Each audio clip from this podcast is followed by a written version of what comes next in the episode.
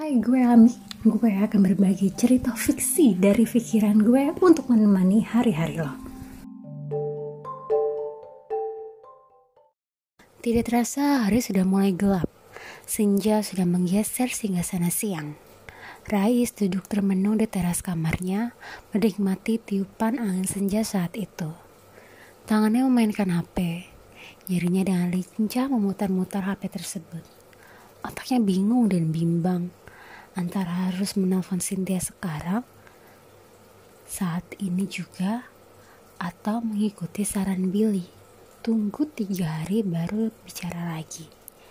Tapi yang bikin Rais bingung untuk saat ini adalah ucapan Billy tentang menata hati. What does it mean?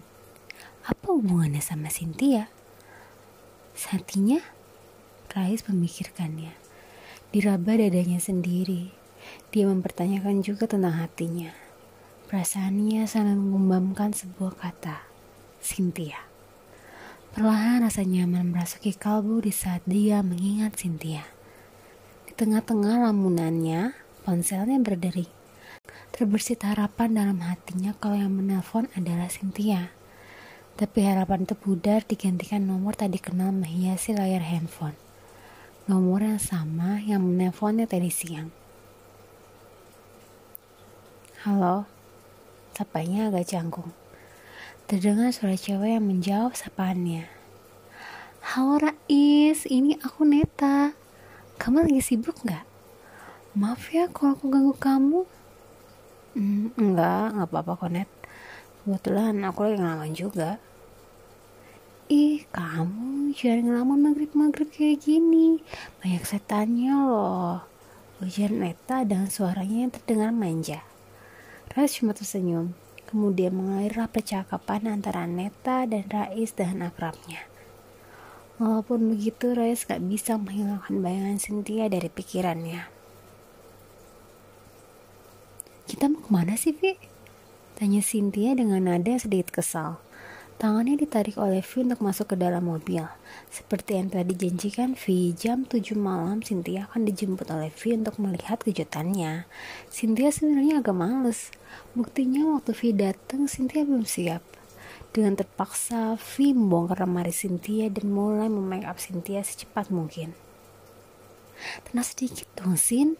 Jangan bawel, kita udah telat nih. Yang bikin kita telat kan lo sendiri. Bentak Vi sampai menutup pintu mobil. Cynthia yang sudah duduk di samping Vi cuma bisa cemberut mendengar tanggapan temannya itu. Vi melirik ke arah Cynthia sekelas. Dia membiarkan temannya itu cemberut sepuasnya. Karena setelah bertemu kejutannya nanti, Vi jamin Cynthia gak akan cemberut lagi. Perjalanan menemui kejutan pun dimulai. Malam itu, Vi mengendarai mobil sedikit ngebut. Jujur, sebenarnya Cynthia agak takut. Takut kenapa-napa. Tapi dia diam aja, gak komentar apa-apa. Sok tenang. Daripada dibilang bawa lagi sama Vi, mendingan diam. Perjalanan mereka yang makan waktu cukup lama karena macet, akhirnya bisa mereka akhiri di suatu restoran yang bisa dibilang hmm, cukup mewah. Cynthia aja sampai gak percaya kalau Vi ngajak dia ke sana. Ini benar-benar surprise, pikir Cynthia. Cynthia masih aja duduk sambil memandang restoran yang ada di depannya. Vi yang udah lebih dulu keluar dari mobil dan mau mengunci pintu, harus geleng-geleng kepala dulu melihat tingkah Cynthia. Mau turun gak sih? Tanyanya sewot. Cynthia menoleh dan pandangannya tidak terpercaya. Lo mau traktir gue di tempat ini, Vi? Gila, ini benar-benar surprise. Thanks Vio, sahabat gue yang paling baik, ucap Cynthia sambil keluar dari mobil dan memeluk Vi dengan erat. Apaan sih Sin? Bukan gue yang ngajak dia di sini. Ngapain juga gue traktir lo makanan mahal? Lo gue traktir bakso aja udah pasti seneng kan? Kata Vi sambil nyanyir lebar. Cynthia sempat kesal mendengar ledekan Vi. Walaupun emang kenyataan sih. Tapi dengan cepat terlalu penasaran terlukis di wajah Cynthia. Siapa yang ngajakin dinner di sini? Terus siapa? Tanya Cynthia pada Vi. Gak mungkin Rais kan? Lanjutnya lagi dalam hati. Lihat aja nanti, Vi tersenyum mencurigakan.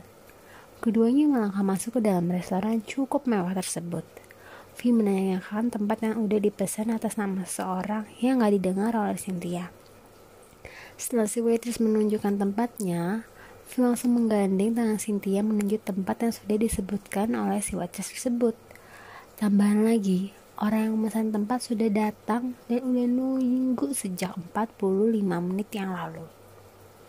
Sorry ya banget, gara-gara si nyonya yang satu ini nih dan dan yang lama, cerocos Vi pada seorang, dan orang yang diajak ngomong itu pun hanya tersenyum renyah. Cynthia melihat orang tersebut, mulutnya terbuka saking terkejut melihat cowok yang ada di hadapannya. Seorang cowok bertubuh tegap dan tinggi yang memiliki wajah yang ganteng rupawan. Pandangan tak percaya bercampur senang berada di dalam bola matanya. Vi sudah duduk dengan nyaman di samping orang tersebut. Putra, ya ampun, kalau bisa di sini, kapan lo balik dari Wina? Tanya Cynthia bertubi-tubi, tangannya menutupi mulutnya yang ngangap karena masih terlalu kaget.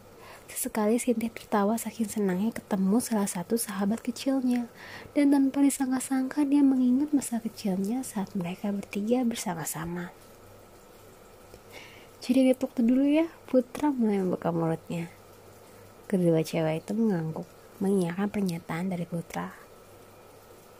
Tapi kok kalian bisa barengan gitu balik ke Indonesia? Tanya Cynthia sambil nunjuk Vi dan Putra bergantian. Jawaban Cynthia tertunda sebentar karena ada pelayan yang menawarkan menu. Vi dan Putra mulai memesan makanan mereka. Cynthia masih cengok melihat mereka. Putra yang melihat Cynthia cengok seperti itu menegur Cynthia. Pesen aja Sin, gue yang bayar. Cynthia tersadar dari kecengokannya. Dia menatap Putra palu dan segera memesan makanan. Makasih ya Put, ujarnya. Jadi kenapa gue dan Putra bisa balik ke Indonesia bareng? Karena kita sering kontak-kontakan, gak kayak lo. Vi menuding Cynthia yang disambut dengan cibiran Cynthia. Kebetulan banget Putra lagi libur kuliah di Wina, sedangkan gue gak betah di Malaysia. Kita sama-sama mau buat surprise ke lo, dan surprise-nya sangat berhasil kan, kata Vi sambil menyombongkan diri. Tidak lama kemudian makanan yang mereka pesan datang. Mereka bertiga mulai menyantap makanan masing-masing. Gue gak nyangka bisa ketemu sama lo Put, itu udah lama banget gak ketemu, gue kangen tahu sama lo, ujar Setia tanpa henti. Lo pikir gue enggak?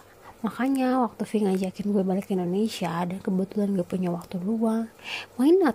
Kita bisa seneng-seneng bareng lagi kayak dulu kan? Bener tuh Put, besok lo ada waktu gak? Temen gue jalan-jalan yuk. Temenin ya Put, ini anak satu lagi patah hati. Belum sempat Vi melanjutkan perkataannya, kakinya udah diinjak oleh Cynthia. Vi menoleh ke Cynthia dengan muka kesal melototi dia. Putra hanya tersenyum kalem. Lo sendiri gimana Vi? Tanya Putra. Gue ngurusin sekolah dan ada urusan yang lain. Sin, gue bakal masuk sekolah sama kayak lo, jadi lusa lo jemput gue ya, dan jangan lupa jadi target gue. Cynthia cuma mengiyakan pernyataan Vi pelan, dan Putra pun setuju untuk menemani Cynthia jalan-jalan besok. Jam udah menunjukkan pukul setengah sepuluh malam.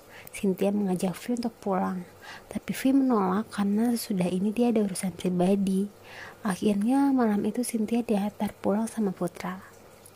Vi pergi duluan sambil melambaikan tangan ceria ke arah mereka berdua. Cynthia dan Putra membalas lambaian Vi. Mereka berdua berjalan ke parkiran tempat mobil Putra diparkir. Setelah sampai, Putra membuka pintu untuk Cynthia dan tentunya Cynthia berterima kasih. Putra pun menyusul masuk, duduk di kursi kemudi. Keduanya memasang seatbeltnya masing-masing. Putra mulai mencet starter mobil dan melepas rem tangan. Mobil bergerak perlahan meninggalkan pelataran parkir restoran. Setelah membayar parkir, mobil Putra segera melesat ngebut di jalanan. Cynthia terlihat agak canggung duduk sebelah Putra. Walaupun Putra itu sahabat kecilnya, tapi sekarang dia udah berubah, lebih tinggi, lebih gagah, ganteng pula. Putra yang melihat kecanggungan Cynthia tertawa kecil. Cynthia menyadarinya tersipu malu. Santai aja Sin, gue masih sama kayak yang dulu kok, ujar Putra bermaksud menenangkan Cynthia, dan usahanya berhasil. Terlihat Cynthia lebih rileks sekarang. Sekarang lo udah semester empat di Wina kan, Put? Cynthia memberanikan diri untuk bertanya. Iya. Gimana ujian semester lo? Tanya Putra balik. Ya gitu deh, gampang-gampang susah. Nanti pas masuk semester dua, gue mau les buat siapan ujian yang gila-gilaan itu. Sukses ya, ujar Putra sambil mengacak-ngacak rambut Cynthia. Masih kayak dulu, ujar Cynthia dalam hati sambil tersenyum menatap Putra. Putra melihat senyuman si manis Cynthia sedikit blushing. Apa sih lo, senyum-senyum gak jelas kayak gitu? Dari dulu gak berubah ya? Tetep gak jelas, ujar Putra yang dalam hati memuji senyuman manis Cynthia. Apaan sih? Jangan kegeran jadi orang, ujar Cynthia sedikit sewot. Gue cuma ingat waktu kecil dulu lo sering ngajak-ngajakin rambut gue sampai gue kesel kan, terus kita kejar-kejaran deh, ujar Cynthia. Mereka berdua tertawa mengingat masa kecil yang menyenangkan. Ingat rasanya Cynthia kembali ke masa lalu lagi, bersenang-senang bersama Putra dan Vi. Kerjanya cuma main aja, gak ada masalah yang membebani seperti saat ini, masalah tanah Rais terutama. Cynthia kembali mengingat kejadian kemarin sore. Suatu Rais memeluk cewek yang gak dia kenal. Wajahnya berubah murung. Putra melihat perubahan air muka Cynthia. Sambil nyetir, kepalanya menengok bergantian antara Cynthia dan jalanan. Ngapa lo? Kok jadi murung gitu? Cynthia menggeleng mencoba tersenyum. Tapi senyuman dipaksakan yang tampak sebagai hasilnya. Tentang patah hati yang Vi omongin tadi. Kalau ada apa-apa cerita aja ke gue, gue kan sahabat lo juga. Walaupun cuma sahabat kecil, tapi sampai sekarang masih tetap sahabat kan? Tanya Putra dengan lembut dan tanpa nada memaksa sedikit pun. Cynthia mengangguk perlahan dan melihat senyuman hangat tersungging di bibir Putra. Walaupun awalnya masih ragu-ragu dan sedikit berbelit-belit, akhirnya Cynthia menceritakan semuanya ke Putra tentang Rais. Tentang bagaimana waktu pertama kali Cynthia dan Rais bertemu, tentang kejadian di pembukaan pameran foto temannya Rais kemarin, sampai tentang perasaannya sendiri kepada Rais. Putra menjadi pendengaran sangat baik, baik banget. Dia tidak menyela sedikit pun cerita Cynthia. Dibiarkannya Cynthia melepas kegundahan hatinya. Sampai-sampai Cynthia menitikkan air mata lagi yang langsung dihapus dengan tisu oleh Putra.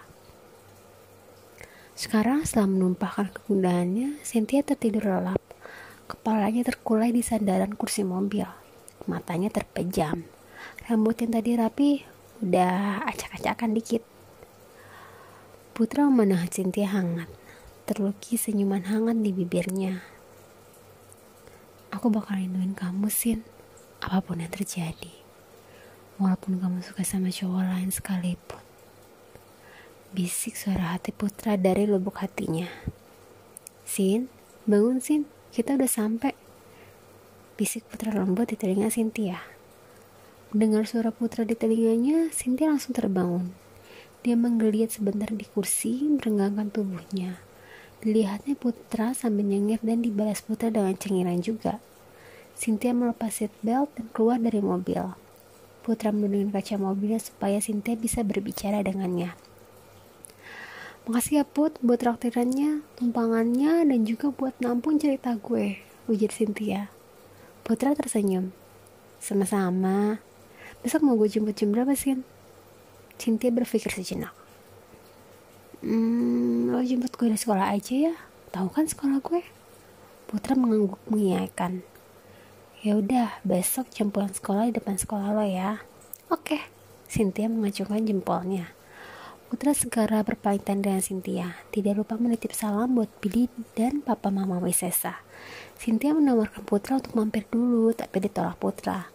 Alasannya karena udah malam dan dia ingin pulang cepat. Cynthia nggak lupa untuk titip salam juga untuk keluarganya Putra di Wina. Setelah Putra berpamitan, Cynthia melambaikan tangan ke Putra. Cynthia masih tetap berdiri sampai mobil Putra menghilang di tikungan. Cynthia masuk ke dalam rumahnya dan langsung menuju ke kamar. Malam itu Cynthia merasa lelah dan senang karena bisa bertemu dengan sahabat-sahabat lamanya. Cynthia jadi teringat dengan sahabatnya di sekolah, Gaudi, Urda, dan Nyama. Apa kabarnya mereka ya? Tanya Cynthia dalam hati. Cynthia tidak sabar menunggu besok. Cynthia ingin bercerita kepada mereka tentang Putra dan Vi. Ya, sebentar lagi akan jadi teman baru mereka juga. Cynthia yakin kalau mereka bertiga mau menerima Vi. Seperti biasa, sebelum tidur, Cynthia menyikat gigi, mencuci muka dan kaki sebelum berbaring di kasurnya yang empuk dan nyaman.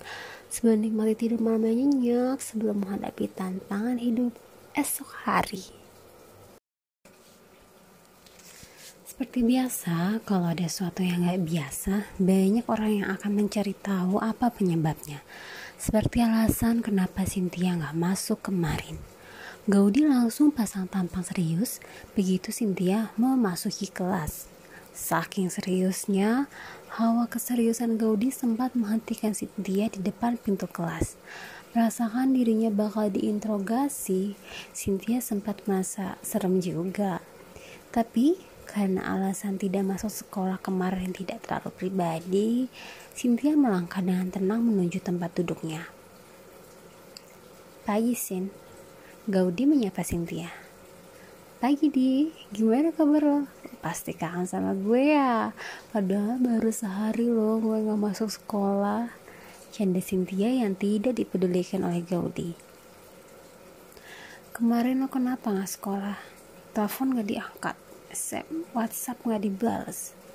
Padahal kan kemarin hari pertama masuk semester dua. Bentak Gaudi mulai mengeluarkan isi hati dan kepalanya. Kemarin H P gue lobet, jadinya gue tinggalin di rumah. Gue punya alasan yang bagus banget. Kemarin itu, Cynthia bercerita tentang bagaimana kemarin dia ditelepon mendadak oleh Vi dan langsung ke bandara untuk menjemput dia. Terus, Cynthia juga menceritakan dinernya bersama Vi dan Putra. Semuanya Cynthia ceritakan termasuk jalan-jalannya bareng Putra nanti sehabis pulang sekolah. Gaudi menjadi pendengar yang baik hanya manggut-manggut sambil senyum-senyum juga. Terus, kalau udah ada Putra, Rais mau diapain? Goda Gaudi yang merubah raut wajah Cynthia sepersekian detik. Enggak, gue harus bisa ngelupain Rais. Dia itu bukan apa-apa gue. Dia itu cuma teman kakak gue, gak lebih. Ucap Cynthia pada dirinya sendiri. Untungnya perubahan dari muka itu tidak terlihat oleh Gaudi. Apaan sih? Rais itu cuma temen, sedangkan Putra dia sahabat gue, sahabat kecil gue.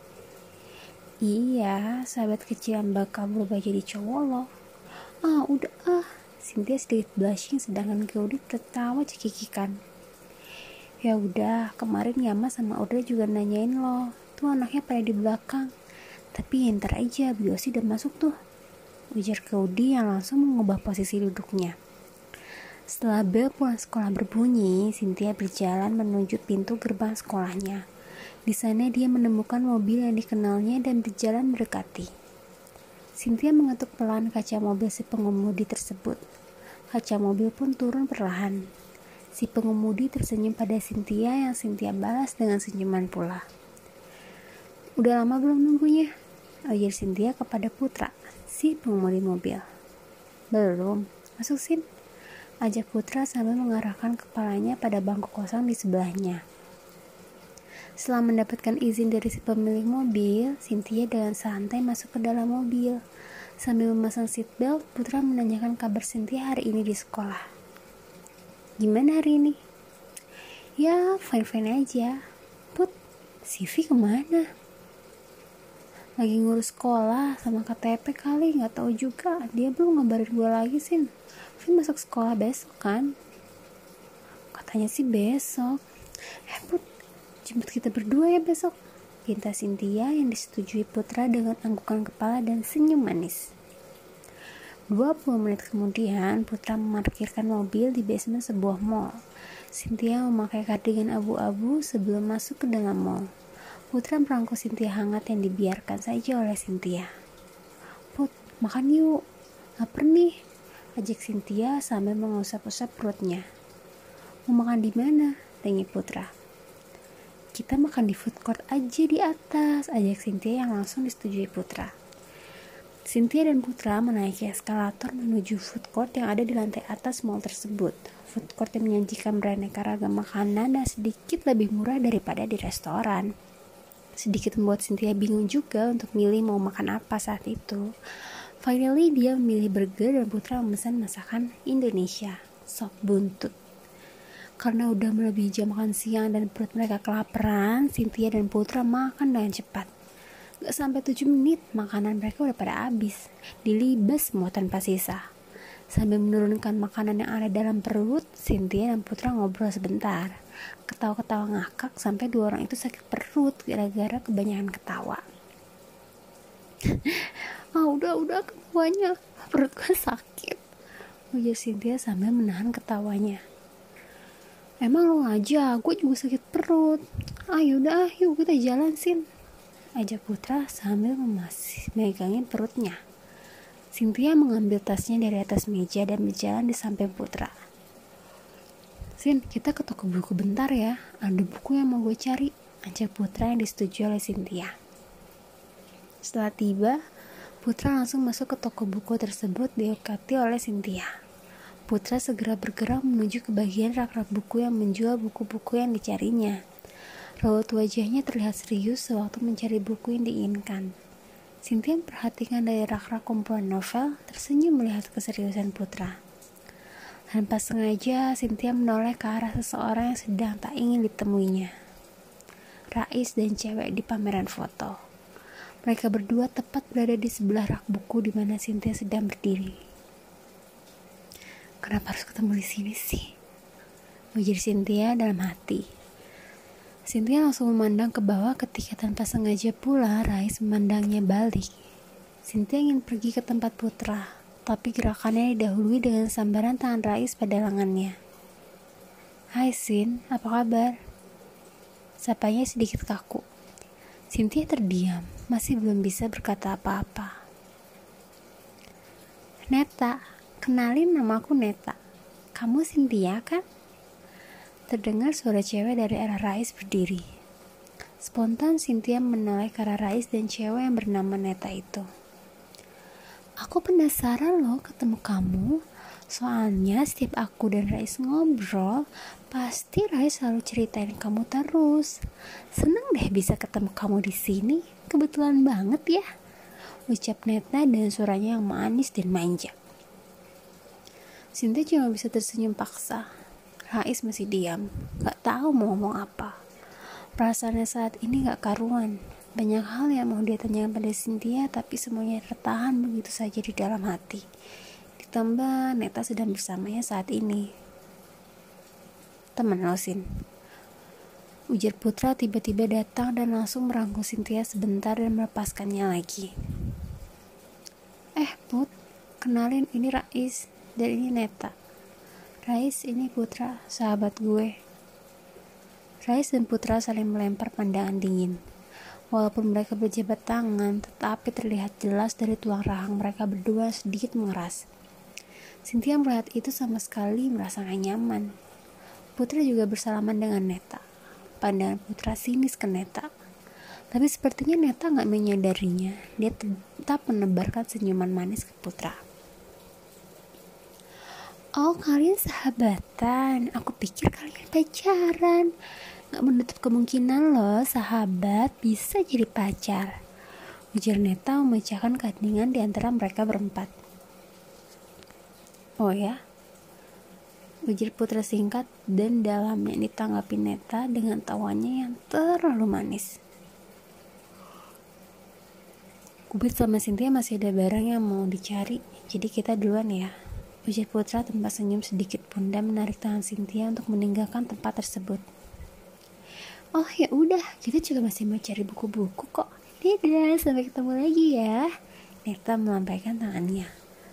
Cynthia dan Rais saling berpandang-pandangan. Pandangan yang saling menanyakan, kenapa? Mereka terus berpandangan sampai Cynthia menghilang di balik eskalator. Oh, itu yang namanya Cynthia. Orang yang kamu kejar waktu pamerannya Syafak kan? Cantik juga. Nggak biasanya Cynthia diem kayak gitu. Biasanya dia bawel banget dan selalu ketawa. Ucap Rais sambil menerawang. Neta sangat gak suka kalau Rais membahas tentang Cynthia ketika dirinya berada di samping Rais. Udahlah Rais, nanti juga mereka bakal jadian, gak usah dipikirin, kata Neta tidak peduli. Gak usah dipikirin gimana? Rais tengah membentak Neta. Neta sedikit terkejut dan gak bisa ngomong apa-apa. Rais yang sadar telah membentak Neta segera minta maaf. Sorry Net, ujarnya pelan sambil tunduk ke bawah. Neta perlahan menyentuh pundak Rais dan menanyakan suatu hal. Kamu suka sama Cynthia ya? Cynthia mempercepat langkahnya menuju mobil Putra yang terparkir di basement. Di belakang Putra menyusul Cynthia setengah berlari tanpa komentar sedikit pun. Setelah pintu mobil dibuka oleh Putra, Cynthia langsung masuk ke dalam mobil. Disusul Putra dengan bunyi bantingan pintu. Tanpa banyak bicara, Putra mulai menghidupkan mesin mobil dan pergi dari mal tersebut. Cynthia masih tetap bungkam dan Putra tidak mau mengganggu kebungkamannya. Cynthia membutuhkan waktu untuk menenangkan diri. Tanpa diduga, Putra berbelok ke arah yang tidak diketahui Cynthia. Kita mau kemana? Gue mau pulang, ucap Cynthia datar. Putra hanya menjawab singkat. Nanti juga lo tahu. Cynthia diam saja. Cynthia pasrah dan dia gak mau bertengkar dengan Putra saat itu. Terserah Putra mau bawa dia kemana. Cynthia percaya pada Putra sepenuhnya. Gak lama setelah keluar dari tol, mobil Putra berhenti di parkiran sebuah kafe. Kafe yang membuka kenangan lama Cynthia bersama Putra sebelum Putra berangkat ke Wina. Ini kan, ucap Cynthia yang tidak meneruskan kata-katanya. Iya, kafe tempat gue yang ngutarain perasaan gue ke Allah empat tahun yang lalu, ujar Putra sambil menoleh ke arah Cynthia yang masih memandangi tempat tersebut. Putra menggandeng lengan Cynthia dan mengajaknya masuk ke dalam. Cynthia menurut, membiarkan ia berjalan dituntun oleh Putra. Putra berbicara kepada waitress yang kemudian menunjukkan meja yang ternyata sudah dipesannya. Cynthia duduk di kursi yang ditarik Putra untuknya dan Putra duduk di depannya. Mau udah nyiapin ini semua dari kapan? Tanya Cynthia mulai buka mulut. Putra menggenggam tangan Cynthia hangat. Ini semua gue rencanain sebelum gue balik ke Indonesia. Sewaktu Vi cerita ke gue kalau dia mau balik ke Jakarta dan ngajak gue buat liburan ke sini. Putra menghentikan pembicaraannya. Ia menatap dalam-dalam ke mata Cynthia. Cynthia terlihat fokus mendengarkannya. Sin, gue sadar lo udah nolak gue empat tahun yang lalu. Tapi selama empat tahun di Wina juga, empat tahun gue hidup bersama bule-bule cantik, gue gak bisa ngelupain lo. Gue masih sayang sama lo. Sampai sekarang. Genggaman tangan Putra menguat dan terasa lembut pada tangan Cynthia.